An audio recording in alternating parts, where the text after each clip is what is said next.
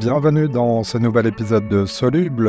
Aujourd'hui, je veux parler des réponses aux problèmes posés par le tourisme de masse et notamment une tendance de certaines destinations à ne plus vanter leur charme. Bonjour Jean-Didier Urbain. Bonjour Simon. Tu es anthropologue, spécialiste du tourisme, professeur d'université euh, émérite. On, va parler de la surfréquentation des sites remarquables, des façons de la limiter, notamment en faisant du démarketing. Mais d'abord, on va en savoir plus sur toi. Euh, comment tu t'es retrouvé à te passionner euh, professionnellement par le monde touristique Étudier le tourisme, c'est étudier de près les humains? Oui, ben, c'est-à-dire que au fond, d'où nous vient ce désir d'ailleurs, ce désir de déplacement, ce désir de bouger. Euh, je me suis tourné vers le touriste parce que finalement, c'est peut-être le voyageur qui n'a aucun alibi pour, euh, euh, si ce n'est ses, désirs profonds, pour justifier ses déplacements. Un professionnel peut toujours se cacher derrière son métier. Un touriste, être touriste, c'est pas un métier. Et, de fait, c'est pour ça que je me suis tourné vers lui je pensais que c'était une voie d'accès plus facile pour pénétrer l'imaginaire des voyageurs, leurs désirs, leurs envies, leurs fantasmes, leurs rêves, leurs horizons. Et nous sommes tous euh, des voyageurs. La, France est la première destination touristique euh, du globe selon euh, l'Organisation mondiale du tourisme. Voici deux nombres pour bien cerner le sujet de cet épisode. 80% de l'activité touristique est concentrée dans 20% du territoire. Jean Didier, y a-t-il un arbitrage à faire au sujet du surtourisme euh, euh, entre la régulation, la, dissuasion, on va en, parler, mais d'abord ce chiffre-là, 80% de l'activité dans 20% du territoire, c'est ça qui définit oui, c'est ça, et, ça, s'amplifie même au niveau de la planète, hein, puisqu'on parle de 95% de la population touristique euh, sur 15% de la planète, donc euh, c'est au niveau national, à la limite, nous sommes presque plus diffus qu'au niveau international. Euh, bah, ça tient au fait, c'est quand même la, le tourisme est né de d'invention de, de, lieux attractifs, c'est le, principe de l'attraction. Dans l'attraction, il y a attirance et l'attirance, elle, favorise la convergence, c'est-à-dire la concentration. Donc on a effectivement, quand le tourisme est devenu une industrie, ça a été une industrie euh, qui a généré euh, des phénomènes d'hyper-concentration. si on va à New York, bah, je vais voir la Statue de la Liberté, je vais voir l'Empire State Building. Si je vais à si je vais en France, je vais à Paris. Si je vais à Paris, je vais au Louvre. Si je vais au Louvre, je vais voir la Joconde. Euh, phénomènes-là, ces réactions en chaîne sont un petit peu le, mal chronique hein, du, du, tourisme qui débouche effectivement sur le surtourisme quand on sait que 7 visiteurs sur 10 au Louvre vont pour la Joconde, viennent pour la Joconde. Donc, effectivement, il y a un, une erreur au départ, quoi. Et c'est cette erreur qu'il faut sans doute corriger dans l'avenir. Mhm. pour avoir un tourisme plus apaisé, moins concentrationnaire, je dirais, euh, moins dense, plus plus diffus. Et euh, donc pour ça, bah, il faut gérer ce qu'on appelle les flux touristiques, c'est-à-dire ces populations qui se, qui se dépassent dans l'espace, dans le temps. Il faut essayer de les contrôler un peu davantage, sans les surveiller évidemment, sans les, les assujettir, sans les aliéner, mais en, en pensant tout simplement au confort hein, de leur découverte, euh, de leur pratique, parce que finalement, c'est ça le tourisme, c'est quelque chose mhm. de formidable. Alors, on va parler euh, de tout ça en détail. Les, conséquences donc, de cette surfréquentation sont multiples, comme euh, la hausse du prix de l'immobilier dans les zones concernées, les impacts néfastes sur l'environnement assez souvent, mais aussi on voit apparaître des, mouvements de rejet parfois de, des touristes par les populations locales. C'est quelque chose de, de nouveau. Non, ça n'a pas, mais ça n'a pas, ça, ça, n'a pas toujours le même ressort. Il y a des mouvements de rejet qui sont très vieux, très anciens, euh, qui relèvent d'une sorte d'ostracisme local, euh, de, de, de, régionalisme ou de nationalisme, extrêmement rétif à la venue de l'étranger. Euh, ça se traduit pas d'ailleurs que dans la venue, à travers la venue du touriste. Hein. Ça, le problème de la, des migrants repose les mêmes problèmes. Donc ça, c'est une forme de rejet qu'il faut bien dissocier de ce qu'on peut appeler euh, aujourd'hui euh, bah, la touristophobie, qui n'est pas forcément euh, la haine du touriste, mais plutôt la haine du tourisme. C'est-à-dire que c'est le moment où finalement les habitants sont en overdose, trop c'est trop, on ne se sent plus chez soi, et, que là, effectivement, faute de régulation, on se sent véritablement envahi par l'autre. On n'est plus du tout en situation d'hôte, mais euh, d'occupé. Et le fait est, c'est que bon, bon, c'est peut-être pas assez préoccupé Hein, de, ce phénomène, de cet impact social. On a pensé environnement, on a pensé surchauffe économique, mais on n'a pas pensé effectivement à surchauffe sociale, c'est-à-dire au fond euh, la création de, de, d'intolérance hein, à l'autre, euh, ce qui est la pire des choses. C'est tout le contraire même au fond du principe du tourisme. Le tourisme, c'est quand même fait pour rencontrer l'autre, rencontrer la diversité, euh, rencontrer la variété du monde et des hommes. Et là, c'est exactement le contraire qui se produit. C'est le refus de la rencontre, le refus du contact, euh, l'ostracisme pur et simple, le rejet. Voilà. Donc là, effectivement, qu'on pense sur tourisme, ça vient du over-tourism anglais, et que ce même over-tourism est celui qu'on retrouve dans overdose ou dans overbooking. C'est toujours un excès, un dépassement d'une limite, euh, qui est au fond une question d'équilibre entre les hommes invitants et les hommes invités. Alors cet équilibre-là, il est euh, parfois fragile, mais pas que dans les petits villages. Euh, c'est notamment le cas à Etretat, dont on parle beaucoup en, en, ce moment en Normandie, notamment avec un effet euh, lié euh, à Arsène Lupin et sa redécouverte par de nombreux touristes euh, internationaux à travers une série sur Netflix. Il y, a comme ça des flux qui d'un coup s'accélèrent? Oui, bah, ça, il y a des vecteurs, effectivement. l'impact, l'impact du narratif Hein, comme Lupin ici, euh, mais ça peut être euh, ça peut être Indiana Jones à Venise à, une époque, ça peut être Woody Allen à une autre époque, ça peut être La mort à Venise à une autre époque. le romanesque euh, évidemment donne du sens au lieu. Euh, parce qu'il les met en, intrigue, et du coup le lieu devient intéressant. Donc c'est pas pour rien non plus que nombre de municipalités ou de villes se battent pour qu'on tourne un feuilleton chez euh, chez elles ou chez eux, euh, pour effectivement en sachant que d'office ça va attirer du monde. Mais je dirais le, le concours du plus beau village de France, c'est un petit peu ça aussi. Là, c'est on n'y va pas pour le romanesque, on y va pour la beauté du site, etc. Particulièrement valorisé. Et donc on est toujours dans des logiques comme ça d'attraction ponctuelle. Est-ce que Lupin ça va durer longtemps. Je ne sais pas s'il y a encore beaucoup de gens qui vont à Venise pour Shakespeare hein, et le marchand de Venise, par exemple. Il y en a sans doute beaucoup plus qui vont pour Woody Allen ou pour Indiana Jones ou, ou autres films ou autres narrations.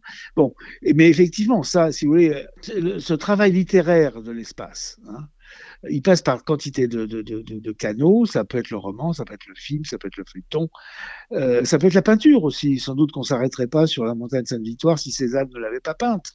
Hein. Euh, sans doute que la Provence ne serait pas ce qu'elle est sans Pagnol et Giono. Donc, euh, de toute façon, on provoque hein, ces phénomènes d'attirance parce qu'il y a une valeur ajoutée qui s'appelle l'intrigue, qui s'appelle le sens, tout simplement et que finalement, euh, un touriste, c'est quelqu'un qui a vide de sens, euh, qui veut donner du sens à son, à son mouvement, euh, donner un but et, avoir une jouissance, je dirais, de découvrir ou de reparcourir ou de reconnaître un lieu qu'il a déjà vu, par exemple, à la télévision. Alors le, voyage et, la destination, c'est donc euh, une histoire de, récit et on voit apparaître certaines destinations qui, à certains moments de l'année, ont choisi de, proposer donc un contre-récit, en quelque sorte. C'est ça qu'on appelle le, le démarketing. Oui, c'est-à-dire qu'une ça fait partie d'une des stratégies de, régulation, hein, je dirais, euh, parce que l'avenir passera forcément par des procédés de régulation un de ces procédés, c'est-à-dire pour éviter euh, la surfréquentation, la surcharge des lieux, au point que ces lieux meurent sous la surcharge ou sous le poids de la visite des visiteurs.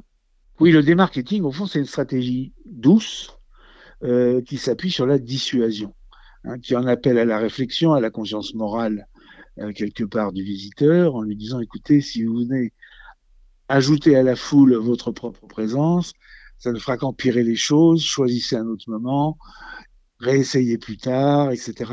Ne voulez pas tout tout de suite dans un instinct, par une pulsion de consommation comme ça, euh, totalement euh, non réfléchi. Donc ça fait partie. Hein, le démarketing, c'est au fond une sorte d'anti-publicité, euh, mais qui est une publicité quand même. C'est un paradoxe, c'est une sorte de, de prétérition, parce que je dis sans paraître le dire, ne venez pas ce qui est un peu euh, aux antipodes de la publicité touristique qui est faite pour faire venir. Euh, je pense que ça fait partie des techniques les plus douces et les plus euh, les, les, les, plus euh, consensuels, parce que finalement on en appelle à la sensibilité du touriste comparé à l'interdiction pure et simple que certains adoptent, c'est une autre solution, euh, à, au filtrage économique aussi, on fait payer cher, de plus en plus cher, pour passer tel pont ou, ou, ou rentrer dans tel lieu, enfin bon, voilà. Là, la dissuasion, c'est au fond une tentative de, euh, bah oui, de gestion, hein, gestion du surnombre euh, par la réflexion. Oui, parce qu'en clair, c'est sur les documents touristiques, sur les sites internet, d'être euh, très transparent, voire même d'insister par des visuels, des photos sur, euh, bah, sur le fait qu'il y a beaucoup de monde dans un espace euh, petit à certains moments. Voilà. Je rapprocherais presque ça, si tu veux, de, de, ce qui est marqué sur les paquets de cigarettes, fumer tu. On vend la cigarette, mais en même temps, on dit fais attention. Mmh Et on vend un lieu, en même temps, on lui dit fais attention, si tu en abuses, bah, ce lieu mourra, euh, ou bien ce sera toi qui mourras. Enfin bon, il y a, cet aspect un peu paradoxal qui est que il y a cette idée de seuil hein, quand même, c'est ça quand même, hein. euh, pas déborder hein, le lieu, pas le faire chavirer. Quoi. En anglais, on a tous ces termes d'overflow, overturn. C'est ça qui fait le, surtourisme, il est un petit peu à la confluence de tous ces phénomènes.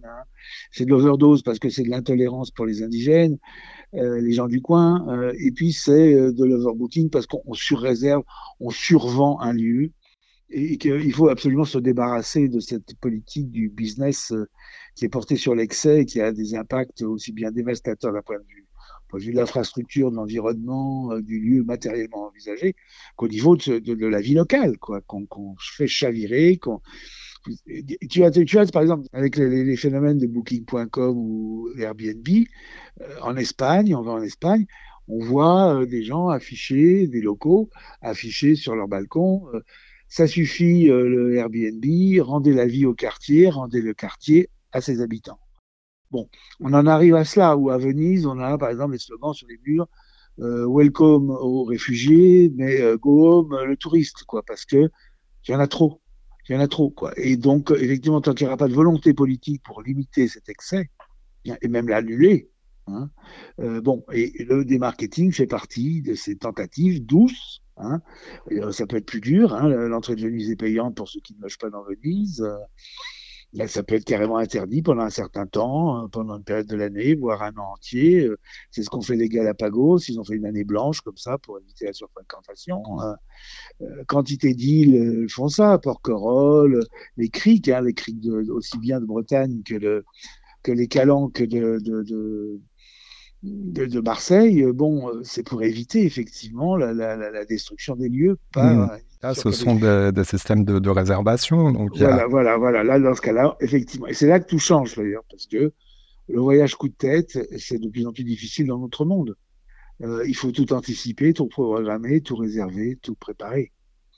Hein, ça change toute une poétique du voyage. Je me demande si les touristes eux-mêmes, euh, nous tous quelque part, ou en tout cas, et on parle beaucoup du réseau social Instagram, euh, qui est pointé du doigt, notamment à travers euh, la, façon dont les touristes s'emparent eux-mêmes des, lieux et les retranscrivent en, photos. on s'est rendu compte qu'ils occultent volontairement, en général, de leurs clichés, les indices du surpeuplement des lieux quelque part, il perpétue ce, bah, ce récit de, de lieux de, de, rêve non surpeuplés. Est-ce qu'il faut qu'on se remette aussi en question quand on prend des photos? Oui, absolument, parce qu'il y, a effectivement, on voit même il y a des lieux pour faire se faire, faire photographier seul euh, devant une vallée, le Grand Canyon ou n'importe quoi. Il y a une queue parce qu'il y a un point euh, particulièrement idéal pour la photographie. Il y a une véritable queue où chacun va euh, comme chacun ira aux toilettes, se mettre au bord du précipice et se faire photographier en écartant les bras. Bon, euh, là, il y a, une sorte de, rêve de solitude au milieu de la foule, quoi. Et, c'est vrai qu'on ne peut pas vivre indéfiniment avec ce type de paradoxe. Hein. D'autant que ce, monnayage du panorama avec moi tout seul devant, euh, bah, ça a des effets euh, collatéraux, physiques et matériels induits par bah, l'agglutination de gens attendant pour être à leur tour seuls 30 secondes devant le panorama pour se prendre en photo. Effectivement, ça, ça, ça existe euh, absolument. Dans Instagram, c'est très clair aussi. Et en plus, Instagram a un effet en retour. Euh, c'est qu'en plus, non seulement on se photographie seul dans un site qu'on laisse croire vide, mais en plus, on lance, on relance ce site, on le promeut. Et là, on est dans la, on participe du phénomène d'attraction et de concentration. Hein. Les champs de lavande de Provence ont été ravagés l'année dernière par Instagram. Alors, le gouvernement euh, français a présenté euh, mi-juin 2023 son plan pour lutter contre le surtourisme. Alors, il a annoncé notamment le lancement d'une plateforme numérique pour récolter des données sur les flux, euh, un observatoire national, mais aussi en effet une campagne de communication avec des influenceurs qui permettrait de, sensibiliser bah, la clientèle aux enjeux. C'est donc là aussi une tendance à vouloir, j'allais dire, se prendre conscience et changer nos, récits. Oui, c'est ça, mais ça voudrait dire aussi qu'on s'attaque à une, une des solutions. C'est une des solutions, c'est-à-dire au fond, c'est inviter les gens à, sinon se disperser dans l'espace, à se disperser dans le temps. Hmm. Hein, c'est-à-dire ne pas être tous là au même moment, au même, euh, au même instant. Bon, effectivement, ça remet en cause des paradigmes qui sont très forts chez nous. Hein. Le paradigme festivalier de l'événementiel, c'est quoi justement? Un concert, euh, un festival, festival du théâtre à Avignon ou de la photographie à Arles, c'est quoi? C'est précisément fondé sur la ou les euro qui viennent de se passer. C'est précisément quoi? C'est favoriser la concentration. Hein. Or, c'est quelque chose qui se pérennise et qui se massifie avec un certain tourisme qui ne rompt pas avec cette idée de la concentration. Donc effectivement, une des façons de rompre avec cette idée de concentration, c'est d'utiliser le temps en appelant à la, réservation, à l'anticipation, à, la régulation. Dit, on, on, reprend là un vieux modèle hein, qui est déjà opérationnel depuis plus de 30 ans dans les musées. Hmm. Hein, les musées, vous êtes, tu as des listes d'attente. Euh, aller à Bruxelles, par exemple, au musée Magritte, il y a des listes d'attente on ne fait rentrer les gens que par groupe euh, en nombre limité. Et tant que ces groupes n'ont pas fini leur circuit, aucun autre n'entre. Ou en tout cas, il faut que l'autre soit suffisamment avancé dans le circuit de visite pour qu'un second groupe rentre. Bon, c'est un vieux modèle déjà, mais on commence à l'appliquer et on peut effectivement parler sous forme euh, dissuasive en disant euh, autant réservé, ne venez pas comme ça à, à vos bon point. C'est un petit peu la même chose qu'on retrouve pour les urgences au niveau médical. Hein. Ne venez pas aux urgences comme ça sur un coup de tête, téléphonez d'abord, etc., Bon. Il y a et cette, cette espèce de... Il y, a, il y, a, quelque chose qui essaie de se mettre en place contre, au fond, ce qu'on a appelé concernant la culture de l'urgence. On est toujours dans l'urgence, dans la satisfaction de l'immédiat, dans l'immédiat. Il, faut, il va falloir apprendre à différer la satisfaction de ses désirs et, ça, et, le démarketing, au fond, est un appel hein, à cette patience, hein, à, cette tempérance, euh, à cette continence, je dirais, dans la fréquentation hein, euh, des lieux, de l'espace, euh, du monde, sous peine de transformer l'usage du monde en usure du monde, pour paraphraser Nicolas Bouvier. Oui, notamment, ce sera mon dernier chiffre. pour rappel, 8% des émissions de gaz à effet de serre seraient attribuées à, l'industrie touristique. Alors évidemment, toute activité a son, a son impact. Mais là aussi, peut-être qu'une invitation à, à, plus de conscience et une certaine sobriété pourra aider aussi sur oui, ce Oui, incontestablement. Incontestablement. Il ne faudrait pas pour autant que le, le tourisme devienne le bouc émissaire. Euh, je, pense que pour l'instant, on est en train de chercher. moi, ce qui me dérange beaucoup dans ce, débat-là, c'est qu'au fond, on a l'impression que parce que le tourisme, c'est lié au loisir, c'est lié au plaisir, c'est une cible facile et on s'attaque pas forcément à autre chose. On va s'attaquer aux conducteurs. Moi, je n'ai jamais entendu quelqu'un critiquer euh, les camions qui sont de plus en plus nombreux sur la sur la route, euh, qui sont dans une croissance exponentielle. On ne remet toujours pas en cause le, lobby des camions, des 42 tonnes qui traversent des villages, qui fissurent les maisons. Euh, on n'en parle pas. Par contre, le, conducteur, le particulier, lui, qui a une petite bagnole pour aller travailler, bah, il faut absolument qu'il passe à l'électrique ou qu'il passe au vélo ou que, bon, euh, voilà. Euh, là, il y a des choses, si, hein, tu veux, que moi, personnellement, je suis pas encore vraiment convaincu. Hein, en plus, le tourisme, c'est l'industrie des gens heureux. Il faudrait pas que, sous prétexte que c'est du plaisir qui est vendu, ce soit condamnable. Quoi. Au nom de je ne sais quelle religion du devoir, sans compter que d'un point de vue économique, le tourisme, c'est 10% du PIB mondial. Hmm. Hein, donc, même en faisant une, pollution optimale de 8%, on est hein, euh, au-dessous hein, de, ce que ça rapporte. Donc, moi, ça m'inquiète davantage de voir des gros tankers chargés de nains de jardin fabriqués en Taïwan bloquer le canal de Suez pour être livrés en Angleterre, euh, qui polluent en, une traversée autant que 70 millions de voitures. Euh, voilà. moi, je crois qu'il y a des choses qu'il ne faut pas perdre de vue. Il faut tout penser ensemble. Savoir si on veut sauver le tourisme, et pas seulement le, non seulement le ralentir au point qu'il s'éteigne, si on veut continuer à, est-ce qu'on veut continuer que le tourisme existe ou pas? La question, c'est au fond ça.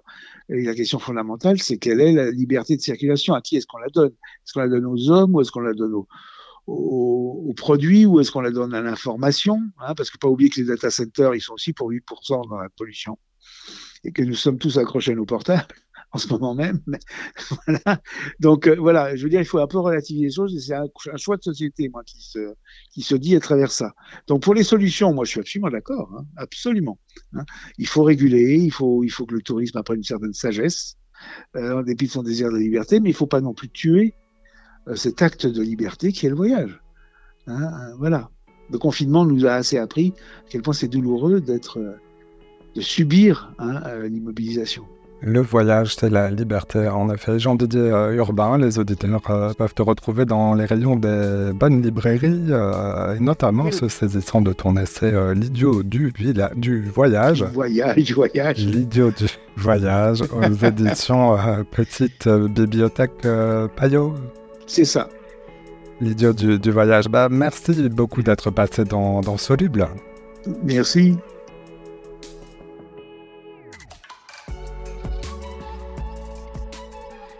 Voilà, c'est la fin de cet épisode. Si vous l'avez aimé, notez-le, partagez-le et parlez-en autour de vous. Vous pouvez aussi nous retrouver sur notre site internet, c'est soluble.media. À bientôt.